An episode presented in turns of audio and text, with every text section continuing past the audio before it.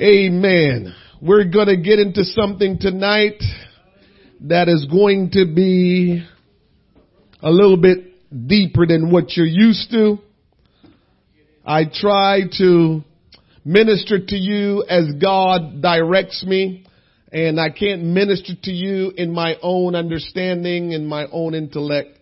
And so God really impressed upon me to minister to you on leadership um, for the next six months. Six months sound like a long time, but when I say it this way, for the next six lessons, we will talk about leadership.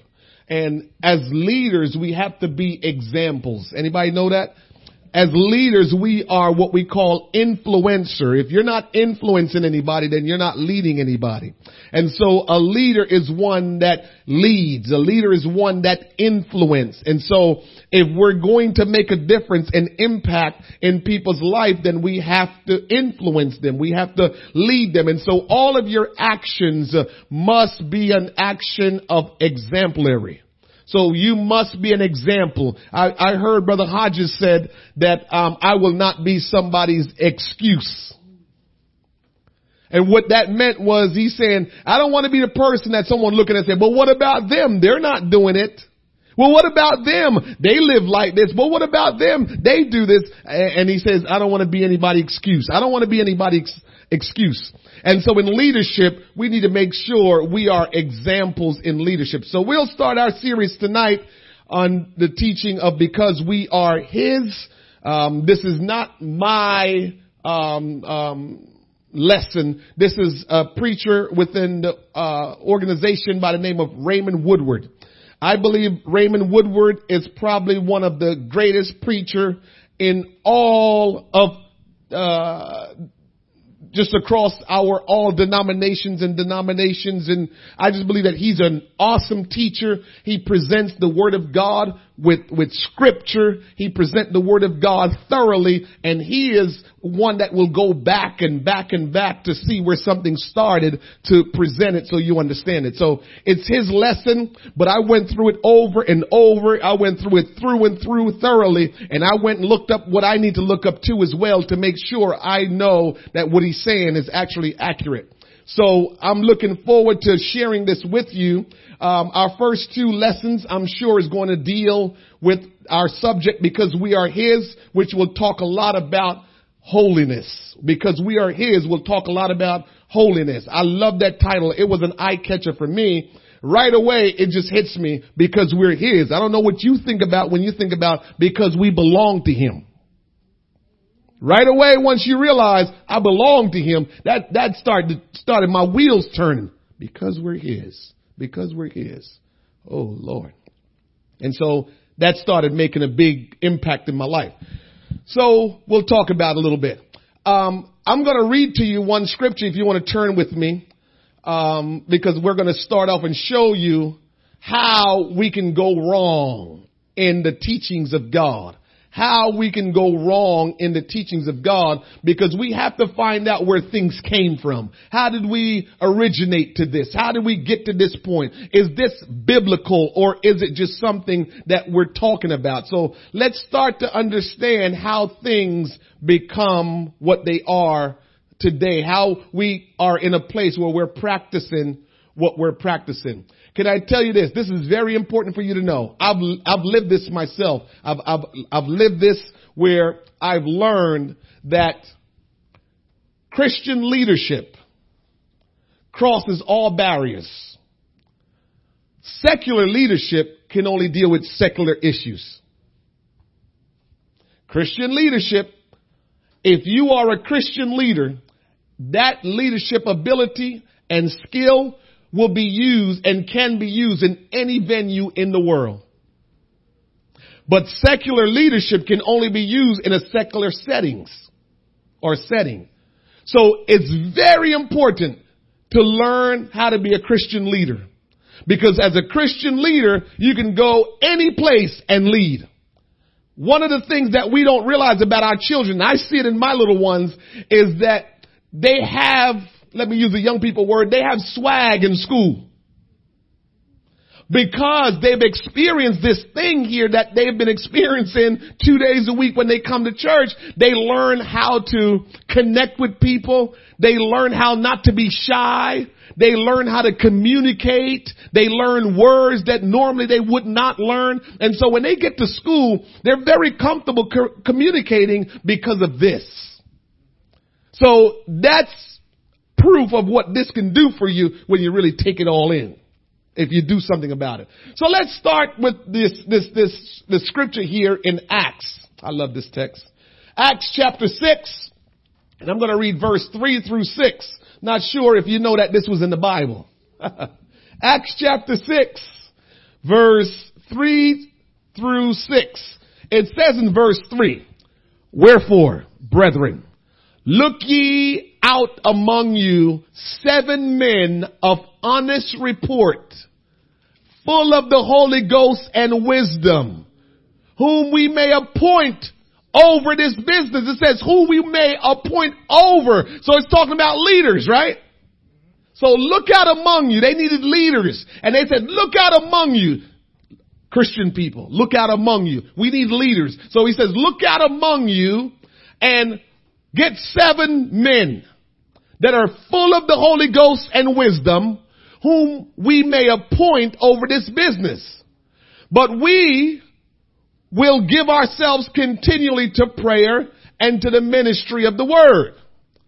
And the saying pleased the whole multitude and they chose Stephen, or if you want to call him Stephen, either way, same guy, a man full of faith and of the Holy Ghost, and Philip, and Prochorus, and Nicanor, and Timon, and Parmenas, and Nicholas, a proselyte of Antioch, whom they set before the apostles, and when they had prayed, they laid their hands on them.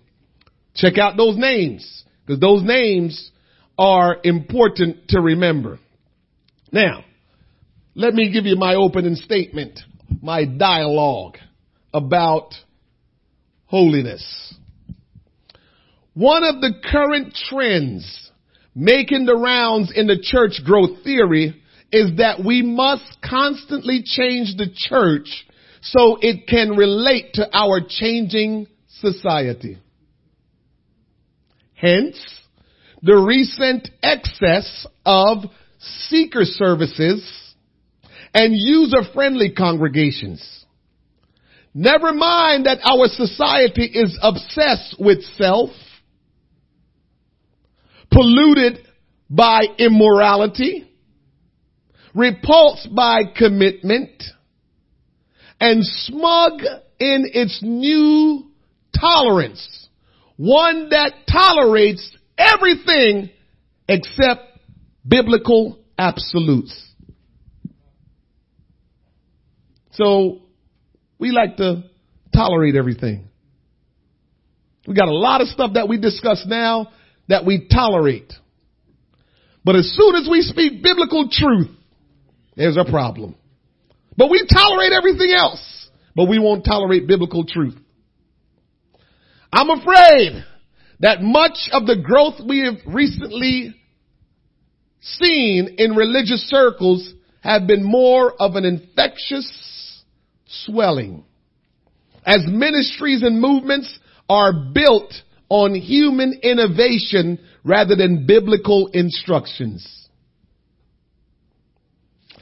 I am all for any change in methods that allow us to preach the gospel more effectively. But the Bible expressly forbid us to change its message. Some things like the A in the music scale cannot be changed even slightly without destroying everything around it. So if, if we try to change the word of God, we're going to destroy everything about the word of God. And many times we're going to find ourselves believing something, thinking it's the word of God when it's not because we changed something about it.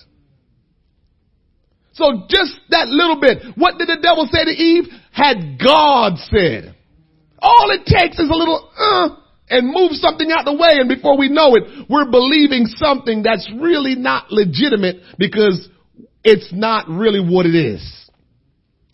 This study on practical holiness will deal with a foundational issue of apostolic faith. That is, does the Holy Ghost affect the outward appearance of a vessel he chooses to dwell in or doesn't it? Does the Holy Ghost affect your life when he dwells in it or no? Remember we talked about what was the topic of our sermon Sunday? Heavenly treasure in earthen vessel. If the, if the treasure, who is the word of God, who is the spirit of God, if it's dwelling in you, should you stay the same? Like before you got saved? That's just the question. I didn't answer it. Just asking you. Should you stay the same? Should you stay the same way from, from, we gotta realize when we get saved, where, where God is pulling us out of the world of sin and into his kingdom, should we stay the same exact way when he pull us out? Just a question. Just a question. Should we behave the same way? Should we talk the same way? Should we look the same way? I'm letting you answer that. I'm not answering it. I'll get to it eventually. I'll get to it eventually. Do the standards of conduct and appearance given in scripture apply to us today? Or should they be discarded in favor of a lifestyle that is less conspicuous and less offensive to our modern society? So should we not do what God said because we don't want to be conspicuous? Because we figure this is modern day time. I, I don't need to look or talk or act the same as how God intended back in the day because this is a different time. Hmm? This study that we're studying will concentrate on the four or so ideas in the area that we have most maligned by those who find holiness lifestyle to be too burdensome or embarrassing. There are some of us today that find the holiness lifestyle too burdensome or embarrassing.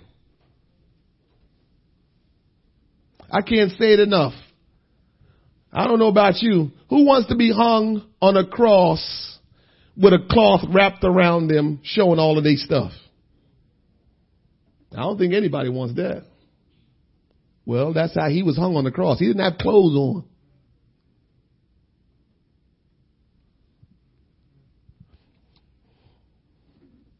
The scripture we just read. The seven men that they chose to be leaders over some of the work of God, over serving. One of them name was Nicholas, wasn't it? Remember, remember the names we point out? Listen to this. Nicholas, a proselyte of Antioch. Go back and see what we just read. He was one of the first seven church deacons. Chose to look after the business matter of the early church. That was in Acts chapter 6, 3 and 5. 3 through 5. According to the writings on heresy. Heresy is false doctrine. So according to those writings, Nicholas eventually backslid and introduced the doctrine of the Nicolaitans to the church. His doctrine came about as a knee-jerk reaction to the legalism of the Judaizer. It abused Paul's doctrine on the grace of God and introduced a false freedom into the church. Nicholas and his followers erred in combating one extreme teaching with another extreme teaching. In the book of Revelation, the apostle John compared Nicholas, he says, the Nicolaitans or the Nicolaitans to Balaam in the Old Testament who cast a stumbling block before the children of Israel. Balaam was a success, was successful in, Balaam was unsuccessful in cursing Israel from without. Listen to this. But he taught them to mix godliness with worldliness. Numbers chapter, Numbers 22 through, I'm sorry, I don't have the, um, I don't have the, um, the chapter.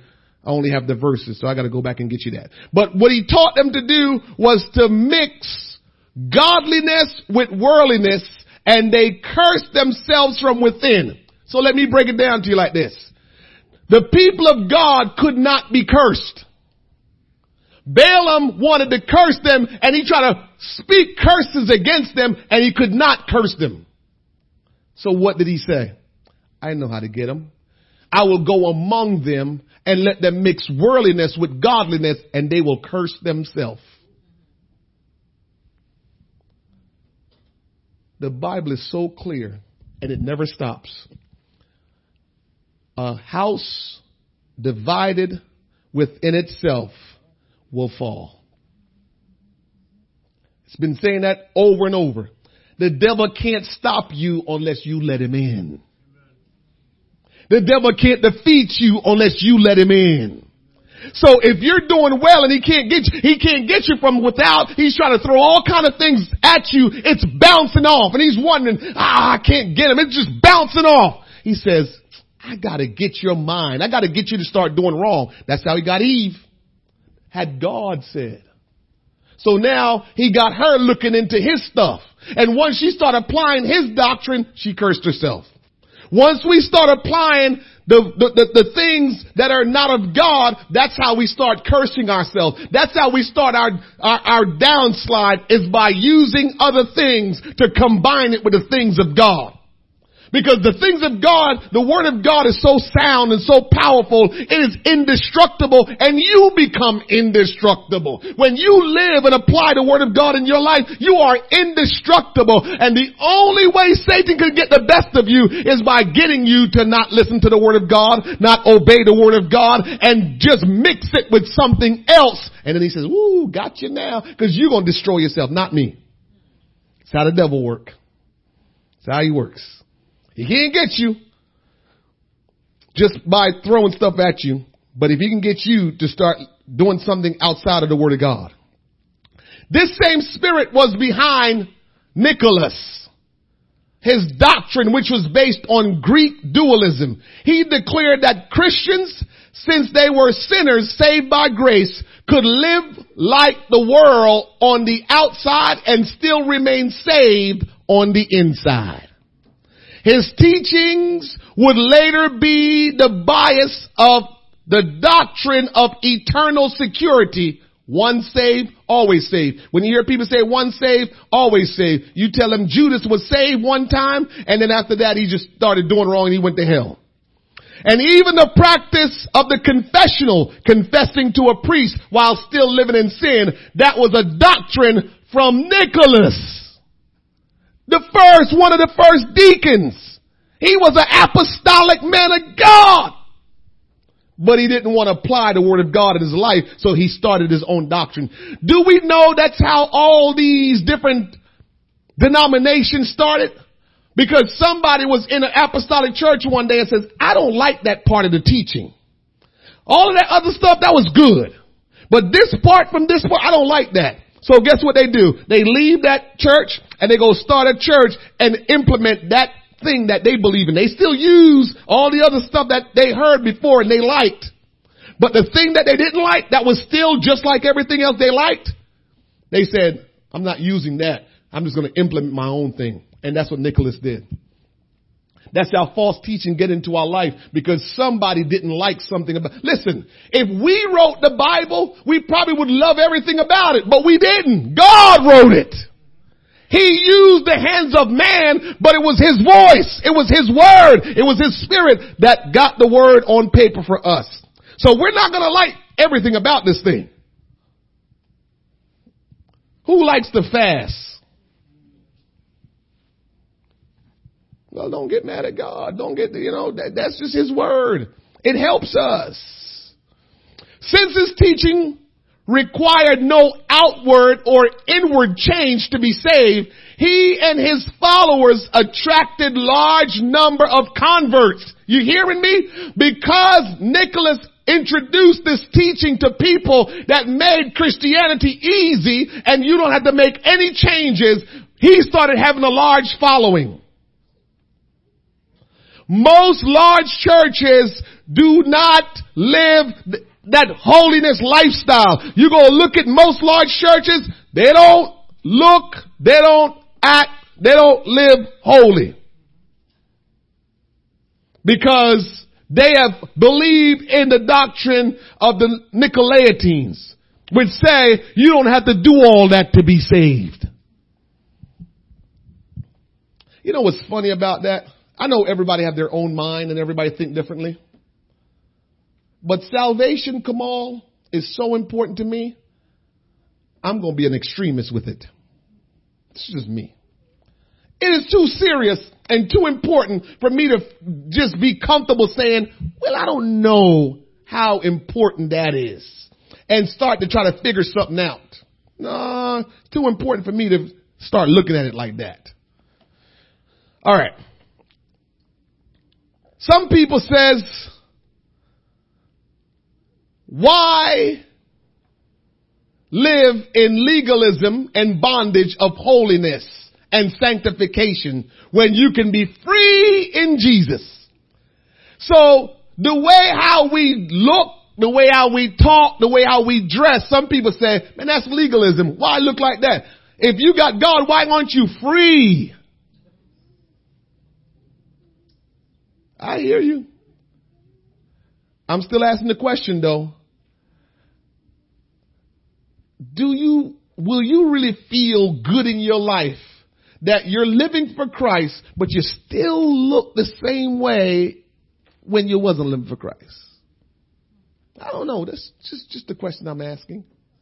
Like, how would you feel? I'm living for Christ. Jesus is Lord. And I'm, yeah, I'm a Christian. But when we put two pictures next to each other, same as I looked before I was living for Christ, the same way I'm looking living for Christ. When I wasn't living for Christ, I'm same way. I look at my pictures now. I would not lie to you. Maybe I'm deceived. But I look at some of my pictures when I was living not for Christ, and I look at my, I said, man, I look better now than I did then. I look older then, and I was younger then. I'm like, whoa, give me Jesus because I feel like I look better. So if we're looking the same way after we've been born again, we have to ask ourselves, does that make sense? Is it just that easy? Just, I just got born again and that, that's all? Nicholas violated apostolic teaching on sanctification, which was part of their teaching on salvation. In apostolic belief, a holiness lifestyle included standards of dress, type of activities they participated in, and other codes of conduct. You can read it in Romans 6, 1 and 2, Romans uh, uh, um, Romans 12, 1 and 2, 1 Thessalonians 4, 3 through 7, 1 Timothy 2, 8 through 10, Hebrews 12, 14, 1 Peter 1, 15 through 16. Come see me later if you need those again. By the tape. Nicholas taught that these externals of holiness were not important. God, however, had a different opinion. Twice in Revelation, Revelations chapter 2 and 6, Revelations 2 and 15. God said that he hated the teaching of the Nicolaitans and he still hates it today. So Nicholas introduced false doctrine on holiness and God in Revelation says, I hate that teaching. That's where all this came from. Be who you are. You ain't got to change. Just doesn't matter. That's who introduced it. A deacon in the apostolic church. He was tongue talker, baptized in Jesus' name, man of God, full of the Holy Ghost and wisdom, the Bible said. And that's who started teaching on you can look at whatever way you want and live for God. That's who started it. In the book of Acts, chapter 2, verse 38 through 40. 38 says, Then Peter said unto them, Repent and be baptized every one of you in the name of Jesus Christ for the remission of sins and ye shall receive the gift of the Holy Ghost. Verse 39. For the promise is unto you and to your children and to all that are afar off, even as many as the Lord our God shall call. Listen to this one. 40. And with many other words did he testify and exhort saying, save yourselves from this untoward generation. Here's another question. What did Peter mean when he said, save yourself? Save yourself from this untoward generation. Remember, Peter had preached to them, you need to repent and be baptized in the name of Jesus Christ for the remission of sins. They did that because that's what Peter told them. But then Peter went again, went ahead and says, save yourself. What is he talking about? How can they save themselves? Because we know we, we're saved by grace, we're saved by God. How can they save themselves? And what that had meant was, now that you have Christ, now that you repented, now that you're baptized in Jesus name, now that you have God's Spirit, what you have to do is keep yourself sanctified. Keep yourself away from things that will make you unholy. Keep yourself away from things that is ungodly. Listen, if an alcoholic is told don't go around alcohol, what should we, the children of God, do when we get saved? Now I'm not telling you because it's wrong. I'm not telling you not to be around people that's not Christians because that's that's just ridiculous. We're supposed to be around them, show them love, and and teach them the Word of God. But what I'm saying is, if you know that there's wrong going on someplace, you don't go into that place and part and and, and hang around that. It's going to pull you into doing wrong, and that's just common sense. Biblical perspective on holiness. Holiness is an absolute requirement for Christians. Remember I told you a while back, there is no such thing as an unholy church. But yet and still we hear people say, you go to that holiness church. You tell somebody you apostolic or Pentecostal, they say, that's a holiness church, isn't it? And you just want to smile and says, so what else is there? Uh, unholiness church? I mean, I understand. There's no other church but the Holiness Church. I think that's pretty funny. Well, let's clarify that. First Peter 1 and 15, it says, but as he which had called you is holy, so be ye holy in all manner of conversation, because it is written, be ye holy, for I am holy. God told us to be holy, Brother D. He says you have to be holy. Now, you gotta think that makes all the sense in the world. God is a holy God. How would a holy God deal with unholy people?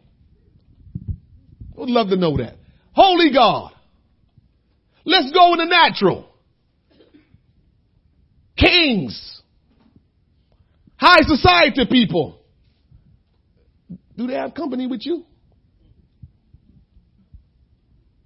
You go to Jordan over in the Middle East and talk about you want to hang out with the king and see if he hang out with you.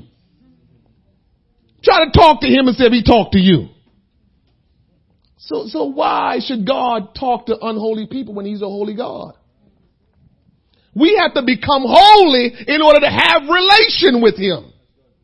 That's why he said, be holy as I am holy. Cause he's saying without you being holy, you, you, you just, no, it's not gonna work. First Corinthians chapter 3 verse 16 says, Know ye not that ye are the temple of God and that the Spirit of God dwelleth in you.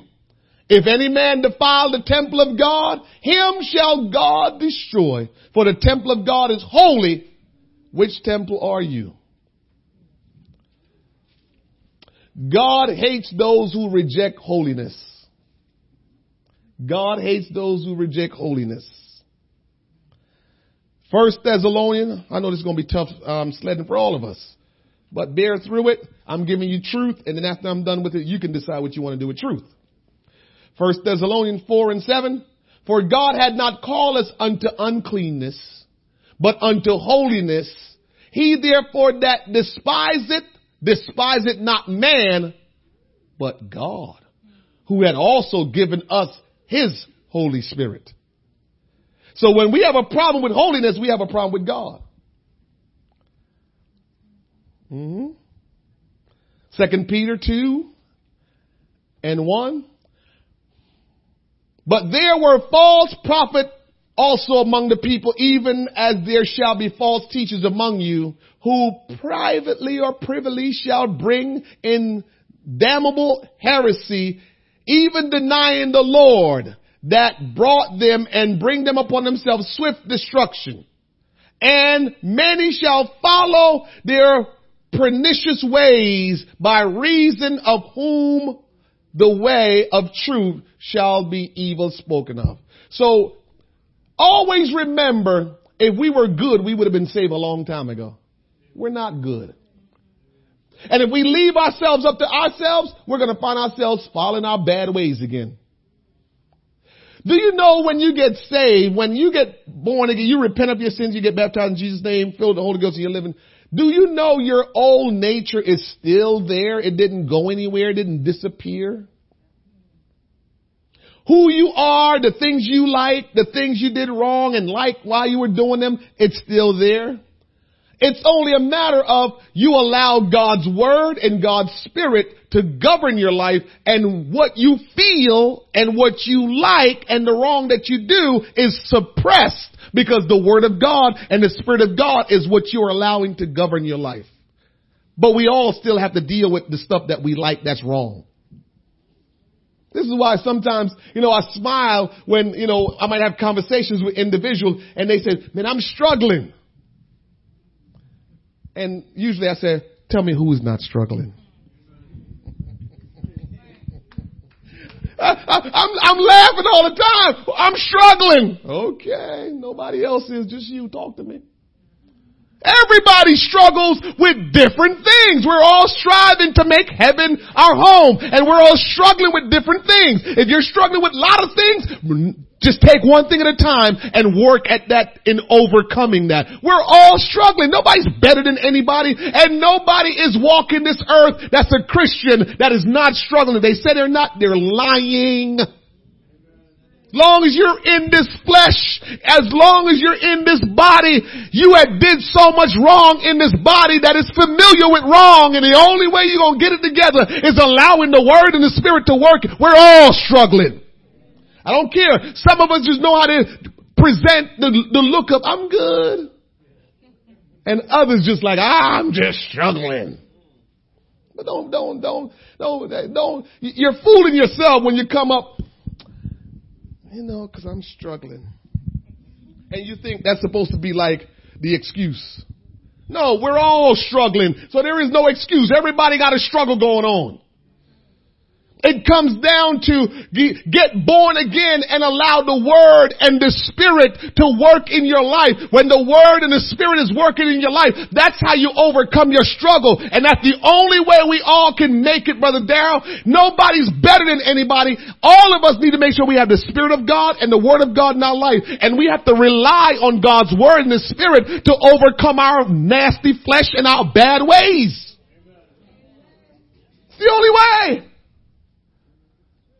We all struggling. Don't make it like it's only you. All right. We're moving along. We understand we're in the struggle together. We're in this struggle together.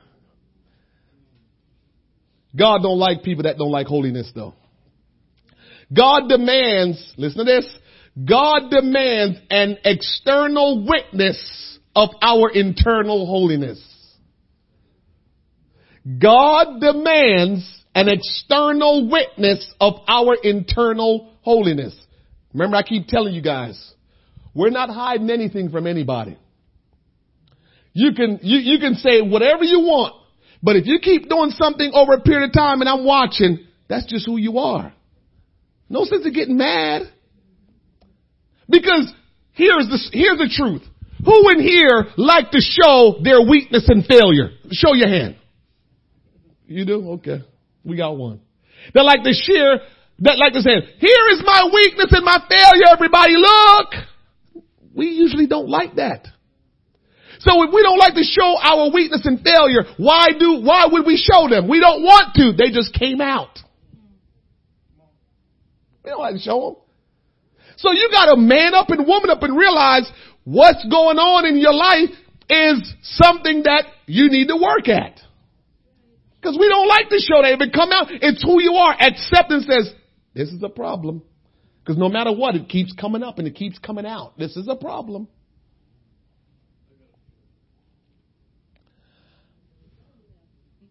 God extern, God demands an, an, an, external witness of our internal, uh, uh, an external witness of our internal holiness. So if holiness is on the inside, it gotta come out on the outside.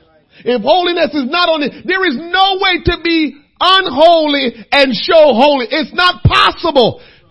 I'll get to this. I'm, i know I'm going to be skipping because there's a whole lot of teaching here. So for instance, stop pointing let me give you an example.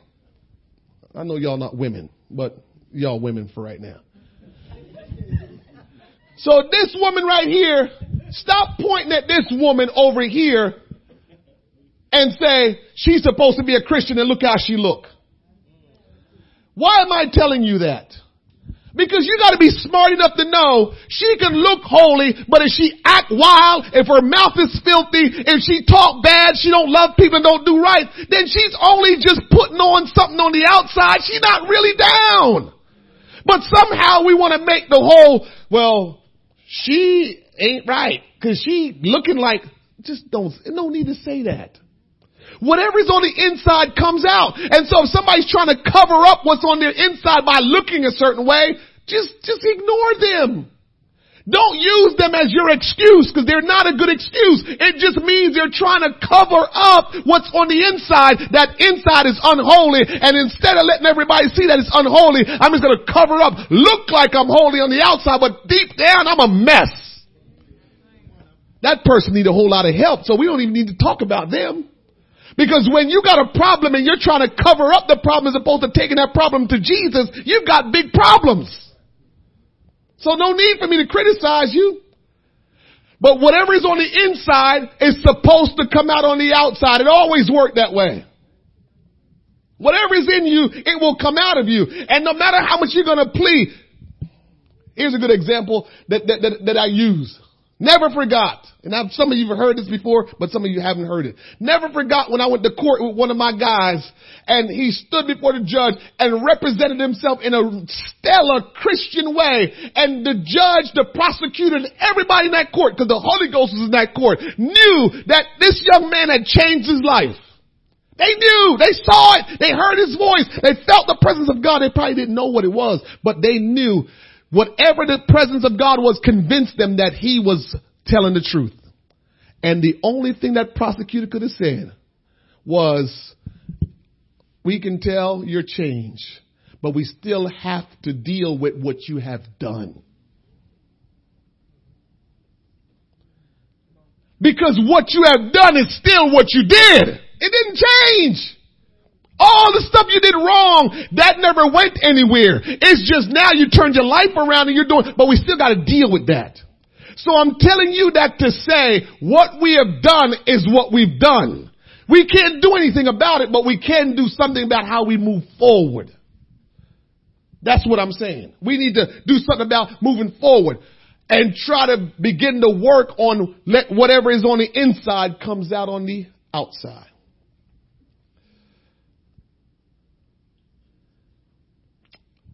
We are not saved by works, but we are saved unto works. Huh.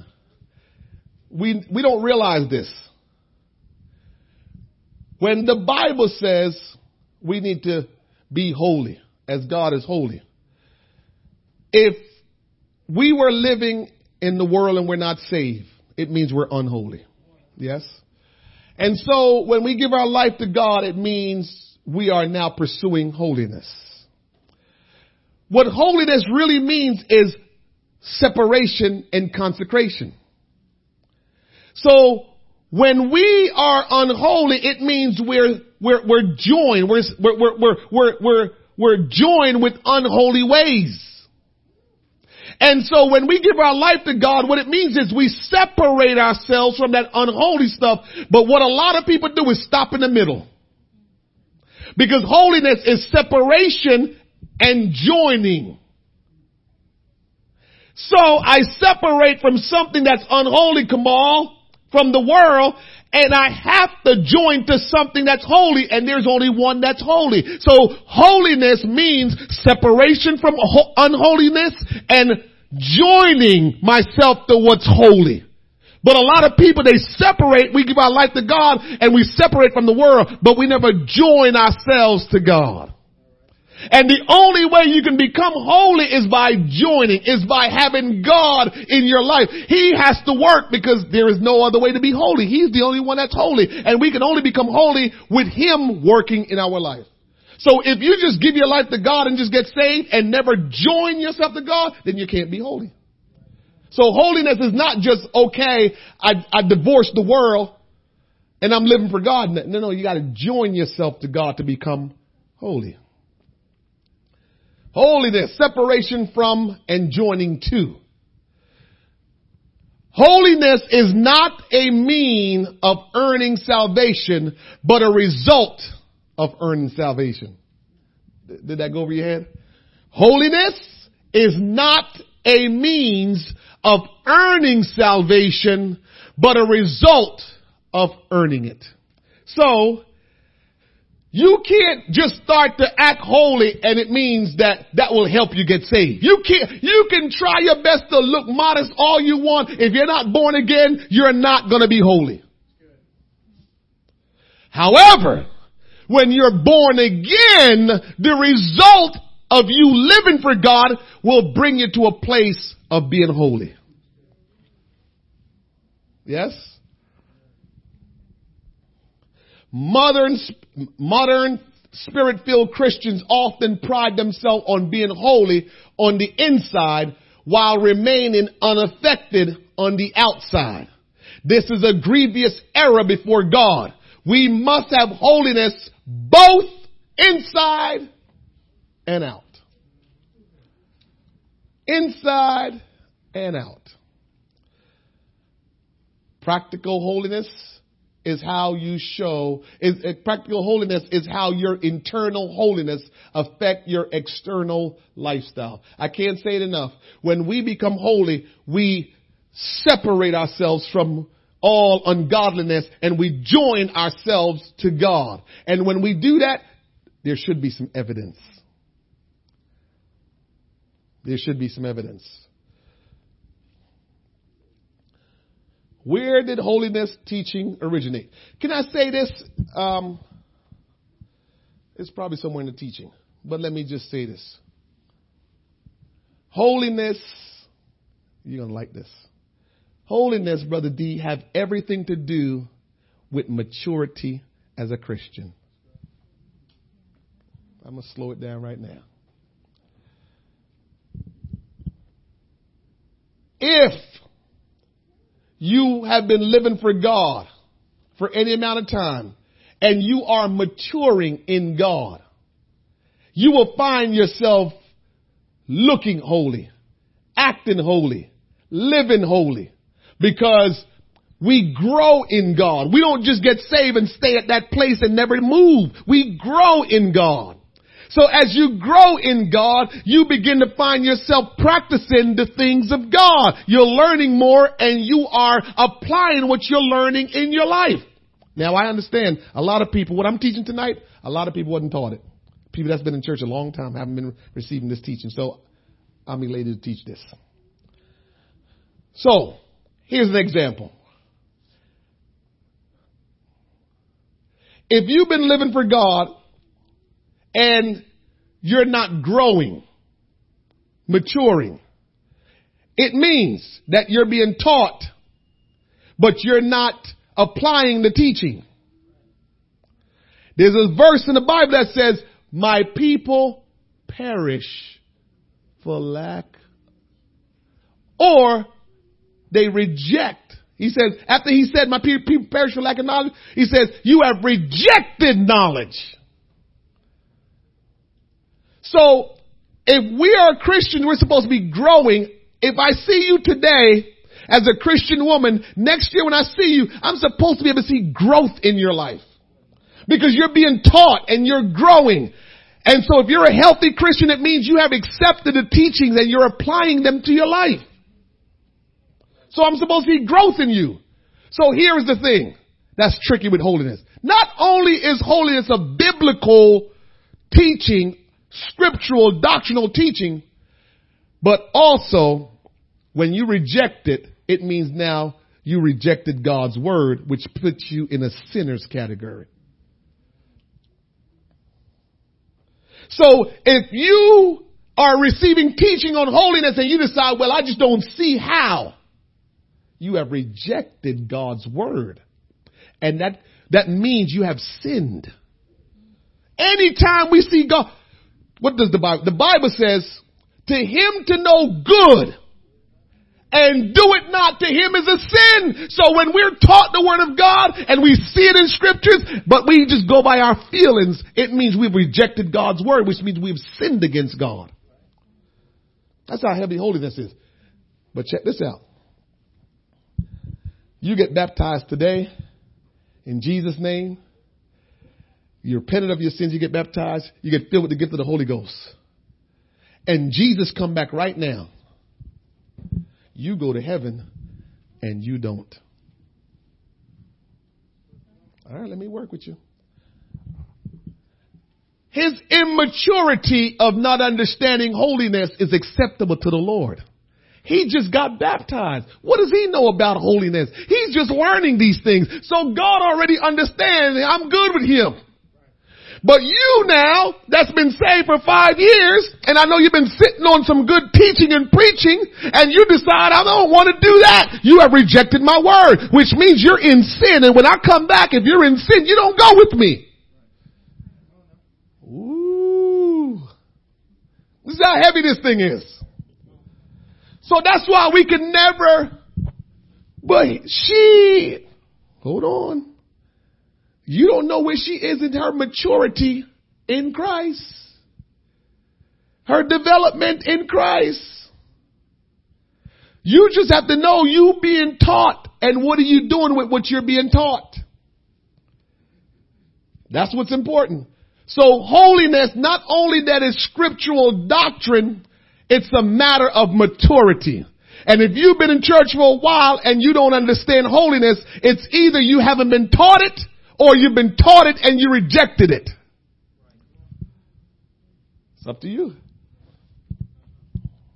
So, if we reject the teaching, then we have sinned against God. We're on the wrong side. And the only way to fix that teaching is to start doing it. There are some sins, the only way to fix it is to start doing it. You know sometimes we think we can just do wrong and say, Lord, forgive me. Okay, but did you fix it?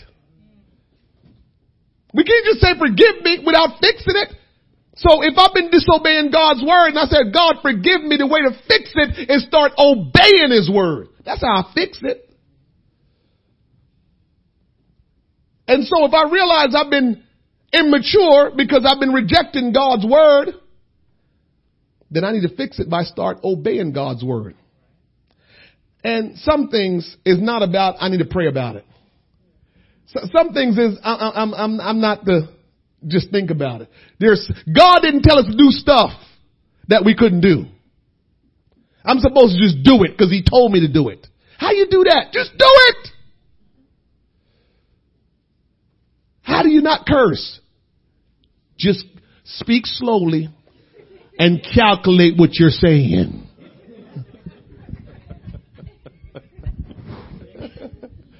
Well, you're to have to talk at some point in time, but, but, but I'm just, I'm just trying to give you a reference point to how you have to just something, you just have to do them. You can't say, let me pray. No, God already said it in order. Just do it.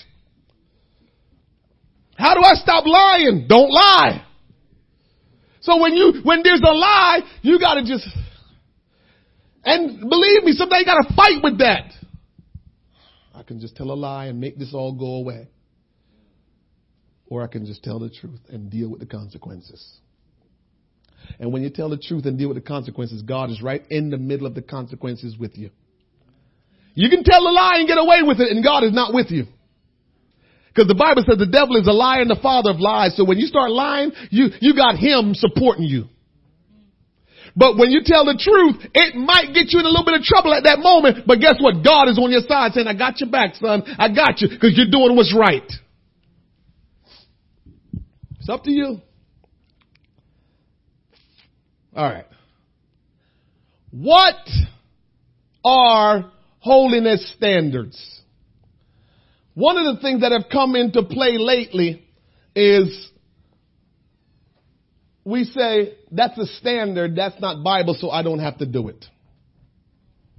And there's a difference between standards and scripture. So let's listen to this. In the Old Testament, a standard was a banner that was lifted up or displayed before the people on a pole as a rallying point or a signal. Talks about it in Numbers 21, 8 through 9. This same word is used to indicate the pole upon which the bronze serpent was placed.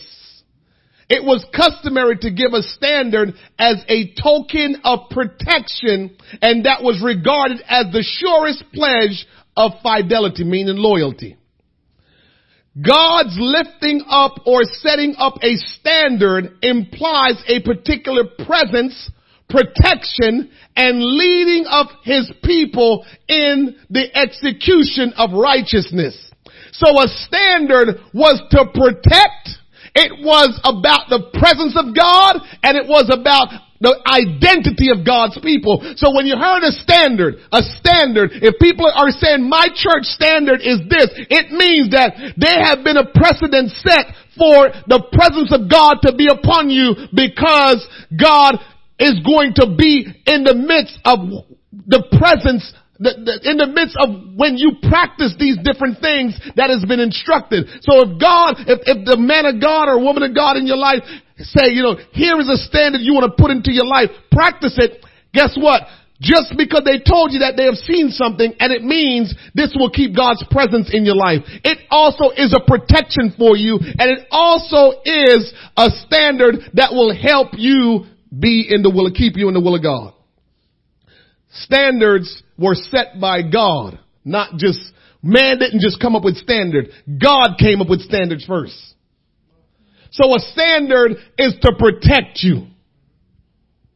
It's, it's not, it's not supposed to be a stumbling block or a burden for you. A standard is something to, that's instituted to protect you and to lead you and to keep you righteous. Quite simply, holiness standards are not the tangible part of holiness that is in the internal work of the Spirit. However, they are external signs of an authentic work of salvation and subsequent Christian maturity have taken place. So, the standards that God had gave his people first, what it meant was when you saw this flag flying over, it says that this is the people of God and they live by a certain standard. Still today, how do we distinguish Jews, Muslims? How do we distinguish them today? Don't you think we should be distinguished in some kind of way to say who we are or whose we are? So God always had a standard to say, here is who we are. Take us or leave us. Here is who we are. So you have that kind of standards. Now, when you deal with another kind of standard, now this is scriptural standards. Bible standards which are explicitly commanded in scripture and demands immediate obedience. So then you have standards that was written in the word of God that demanded that you obey scripture. So standards, when it's not dealing with internal holiness, is still something that you need to follow because it protects you and it leads you into righteousness. So you have to pay attention to standards as well as biblical teachings that teach you about holiness. You need to know who you are and whose you are. Israel never had a problem with the world. No, we're the Israelites. And Jehovah God, the unseen God, is our God. They never had a problem with that. You go in the Middle East and you see the Muslim women, they have their own stuff on and they don't have a problem that you know who they are. Why do we want to be Christians and we want to be confused with the world? Why? I want people to know I'm a child of God. I want people to know if things get bad, you can come talk to me because I've got the answers. I want people to know that I am a Bible believer and that I know what the answers are to eternal life. I want people to know that about me because I want them to come and talk to me. I don't want them guessing. There are a lot of nice people out there, but they ain't Christian. we always, I always hear this. There are people, the Bible says, we can only know God. Uh, we, people have this conversation all the time. We can only know, know love if we know God, right? Because God is love. And so we know that. And somebody would say, well, Mr. and Mrs. Roberts been married for 60 years and they're not a Christian, but they made it. What you trying to tell me? Mr. and Mrs. Roberts don't know love? Mr. and Mrs. Roberts do whatever they had to do to be together and stay together and make it through life. They still don't know love. Because love is a person. God is love. And so if you don't know God, you don't know love. What you're living on is whatever you're living on. It, it works for you. And that's fine. It works for you. That's cool. But it still don't mean you know love. So we can't get this thing mixed up in saying that, well, you know, that ain't necessary because blah, blah. Well, everything that you think the way it should look don't mean that's the way it is. So we, we can't allow situations where, you know, we can look at people's life and say, well, they're doing this and, you know, it seems fine to me and blah, blah, blah, blah, blah. What works for them is what works for them. But if we're going to be Christian, we need to go back to the book and say, what does God say? I can't go by what worked for you, brother, or what worked for you, sister. I got to go by what God says. And while it might be tough in me trying to get, you know, do what I got to do, it doesn't mean it's, it's not good. See, I don't know what, what is really ever good for us that was ever easy.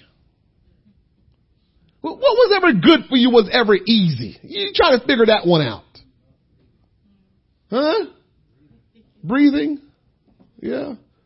All right. All right. You realize those God that make you breathe. Okay. Okay. All right. But but but I can't think of too many too many things that you know old time people say easy come easy go. Because anything that's that's easily achieved is not important, it's not that valuable.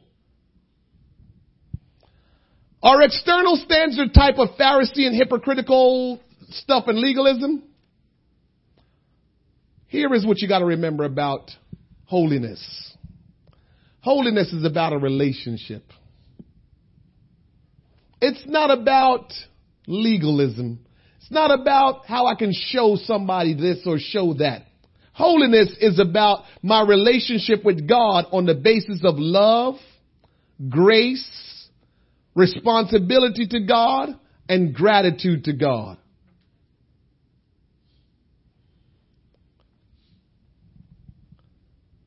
I wonder how we would treat people if clearly one day we know we was going to die and they saved us, Lewis. I wonder what we would do. Clearly, I'm talking about in the physical. Somebody pull a gun, cock the good thing back, and get ready to shoot you, and somebody come up and say, "That's my friend. Don't do that." Oh, I'm about to do him in, because I'm trying to take this. I'm about to do him in, and don't do that. That's my friend. Well, how would you feel towards that person every time you saw them? What you think? How you feel? Gratitude. They probably can get anything from you. They, you probably would do anything that they want when you know they saved your life. Why are we struggling with, as we said earlier, some of the things that we feel like is burdensome or get in the way of our pride? Why do many external standards seems to affect ladies more than men? I love that one. Let me give you some stuff before we close up this thing here tonight. When it comes down to holiness, women are usually challenged to present more what they wear, how they look, how they take care of their hair, all of that stuff. It's usually more. And so some women say, that's unfair. I'll help you out, ladies. The reason there seem to be more standards for women in that God created men and women differently. That's no revelation, but just letting you know. Here we go now. Men are stimulated by sight. This is why Jesus said, whosoever look up, look at on a woman to lust after her had committed adultery with her already in his heart. So let me break it down a little bit more. Lady, men are stimulated by their looks. When you dress what you call cute, when you dress what you call looking good, when you dress what you call looking sexy and it's your business because it's your body, even though we say because we're his, so it's really not your body, but whatever. When you feel like you have dressed the way you like, and you start conducting yourself and you move around and dude look at you and say, uh, and now he starts thinking, both of you have just committed adultery. Not just the man. I love this. I love this. Both of you. Because you enticed them, whether you want to admit to it, God knows you enticed them and the man should have never been pulled in. So both of you commit adultery in your heart. A lot of people ain't repent of those adulterous sins that we didn't physically do, but we did it in our mind.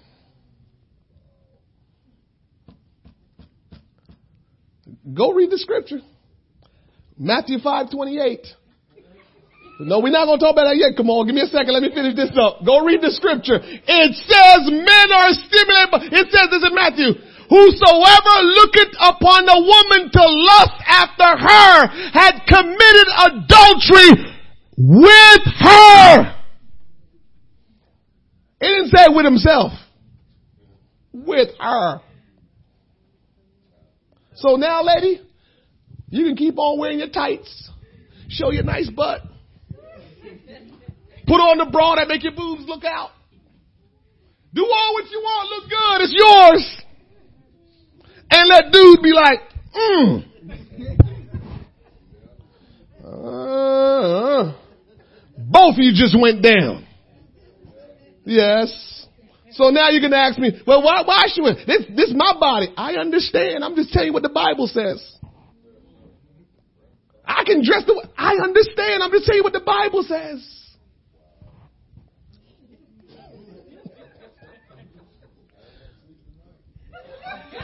Be up all night repenting.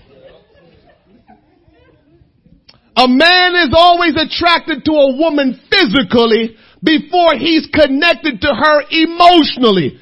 Don't fool yourself. He didn't come after you because you was nice and smart in your mind. He saw some figures that he liked and he came after you. Now eventually he realized, okay, and connect from that way. But first thing was what he saw. That is why pornography is sold almost exclusively to men. Statistics tell us that even the majority of pornography magazine published for women are actually purchased by men. Because men use their sight a whole lot. Women, on the other hand, are stimulated by touch. either a physical touch or an emotional touch. That is why the Bible says when the apostle Paul wrote, he give a different command concerning women. He said this, it is not good for a man to touch. He, he said, it is good for a man not to touch a woman. That's 1 Corinthians 7 and 1. So while a woman is commanded to appear a certain way so that the man is not stimulated, the man is commanded to act a certain way so that the woman is not stimulated. So brothers, that's why it's important. We can't be going to give women hugs. Cause you're giving them hugs and you're rubbing up on them. Trying to stimulate them. You're trying to touch them. I'm just telling you all the truth. Now y'all see why certain things. listen, I never implemented this in our church. But traditional apostolic church say women supposed to hug women and men hug men because of this. That's why, that's why it was said way back in the day and we try to move away from all the back in the day stuff. But that's why it was established. Because God knew the woman, and she felt right when you hug her. Now she's stimulated. Now she's looking at you. Now she's going to commit the adultery in her heart. Because she's looking at, oh, he felt good when I hugged him. Oh, when he just touched me. Oh, girl. So now everybody in trouble. Now we're not holy. That is why there are more external standards for women. Now you know why women, it's important for you to dress modest. It's important for you to look a certain way. Don't get mad talking about that's his business. He the pervert. That's what we want. We like cop outs. Don't get mad and talk about, no, God said, if the man look upon you, why would the man look upon you? Just think if you modest and looking modest, why is he looking upon you, desiring you? But now go put on them tights that everybody wear nowadays. I'm just shaking my head, man. Certain things I, I just got to tell y'all. There's just certain things I, I'm like, why everybody? Why everybody got to run around in their tights now? What, what, why? Why is that okay now? I got the tight stuff on and they. I'm just mad. I, I'm, I see it all the time. Get like, when did this? Because it's a trend. It, three years ago, they wasn't walking around in tights. Now all of a sudden now they got the tights on, Lou. Nothing on, nothing over it. Just like, I'm serious. It's the truth. Daryl over there cracking up. I'm just telling y'all the truth because I know the word of God. So I'm, I'm, I'm looking a lot of times just looking and, and, and just going over the word of God in my mind like people don't even understand. All right. I probably got to shut it off.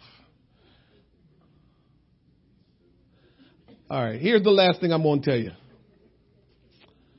What if, what should I do if I do not feel convicted about certain standards? If all that I've just said, you saying, well, I, that's, you know, I, I just don't feel what, how I look, I'm okay with it. What if that's how you feel? Well, let me tell you what. First, you should carefully and prayerfully study the Word of God on your own, allowing it to convict you. Many times the Holy Ghost will illuminate your understanding through the anointed preaching and teaching of God's Word as well. Your responsibility is to willingly submit to God's Word as it is revealed to your spirit. James tell us to receive with meekness the engrafted Word which is able to save our soul. The next first Saturday that's coming up, I'll get into the apparels, the hair, and finish up. But I wanted to get you going, let you know if we're going to be good leaders, we have to understand being an example and being holy. I heard a story today, and leaders abuse their powers a lot. And if God is going to use you to be a leader, if you don't become an example and be holy, you're going to find yourself abusing your power, your authority. This is why I'm going over this. This is why I'm going over it. When you're in a leadership role, are you going to use your leadership authority like, girl, you look good? You follow what I'm saying? Only, only just you and girl here. Now you wait for everybody coming. You know, you get ready to teach a series or a seminar. And you say, girl, you look good and rubbing her back and all that stuff. That's unethical. That's ungodly. And so now you're abusing, you know, your responsibility as a leader. And this is why I'm teaching this, because if we're going to lead, we got to know how to carry ourselves, how to be holy, how to be godly. We have to know how to carry ourselves. If not, we're going to find ourselves in bad situations. And a lot of people have left church because they got embarrassed, things went wrong, and they feel like they couldn't get it together, so they just left. And they living in sin because they couldn't recuperate from what they thought um, everybody's looking at them, uh, looking at them and talking about them. They just couldn't make it back because in their mind, everybody talking about me. And all it came down to is because you made a mistake, you did something wrong, and now you, you just can't go back because everybody talking about you. So I'm trying to set you up that you won't fail in the opportunities God will give you and allow you to be in in His church. That's that's the way it works. If we're going to be leaders, we're going to have to be people of example. If we're going to be leaders, we're going to have to be holy and godly. And so, ladies and gentlemen, you heard the word of the Lord. What I just said to you tonight, I didn't give you none of my opinion. Everything I told you tonight was biblically sound teaching that I just gave you. No opinions, because that wasn't what it was for tonight. It's straight word so you understand holiness where it's coming from. What is it all about? Why should you dress modest? Why should you look that way? We'll, we'll talk about it some more that when Adam and Eve sinned, um, they clothed themselves with fig leaves.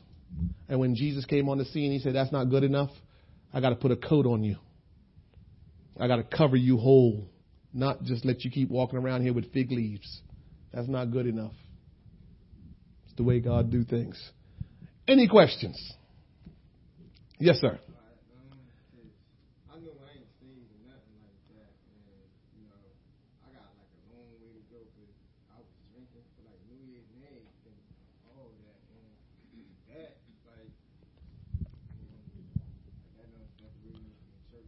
No, then what's your question? What's your question? You want to know if you you, you saved, you're living for God. What, what do you want to know?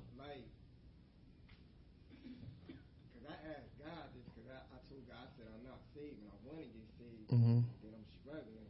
Mm-hmm.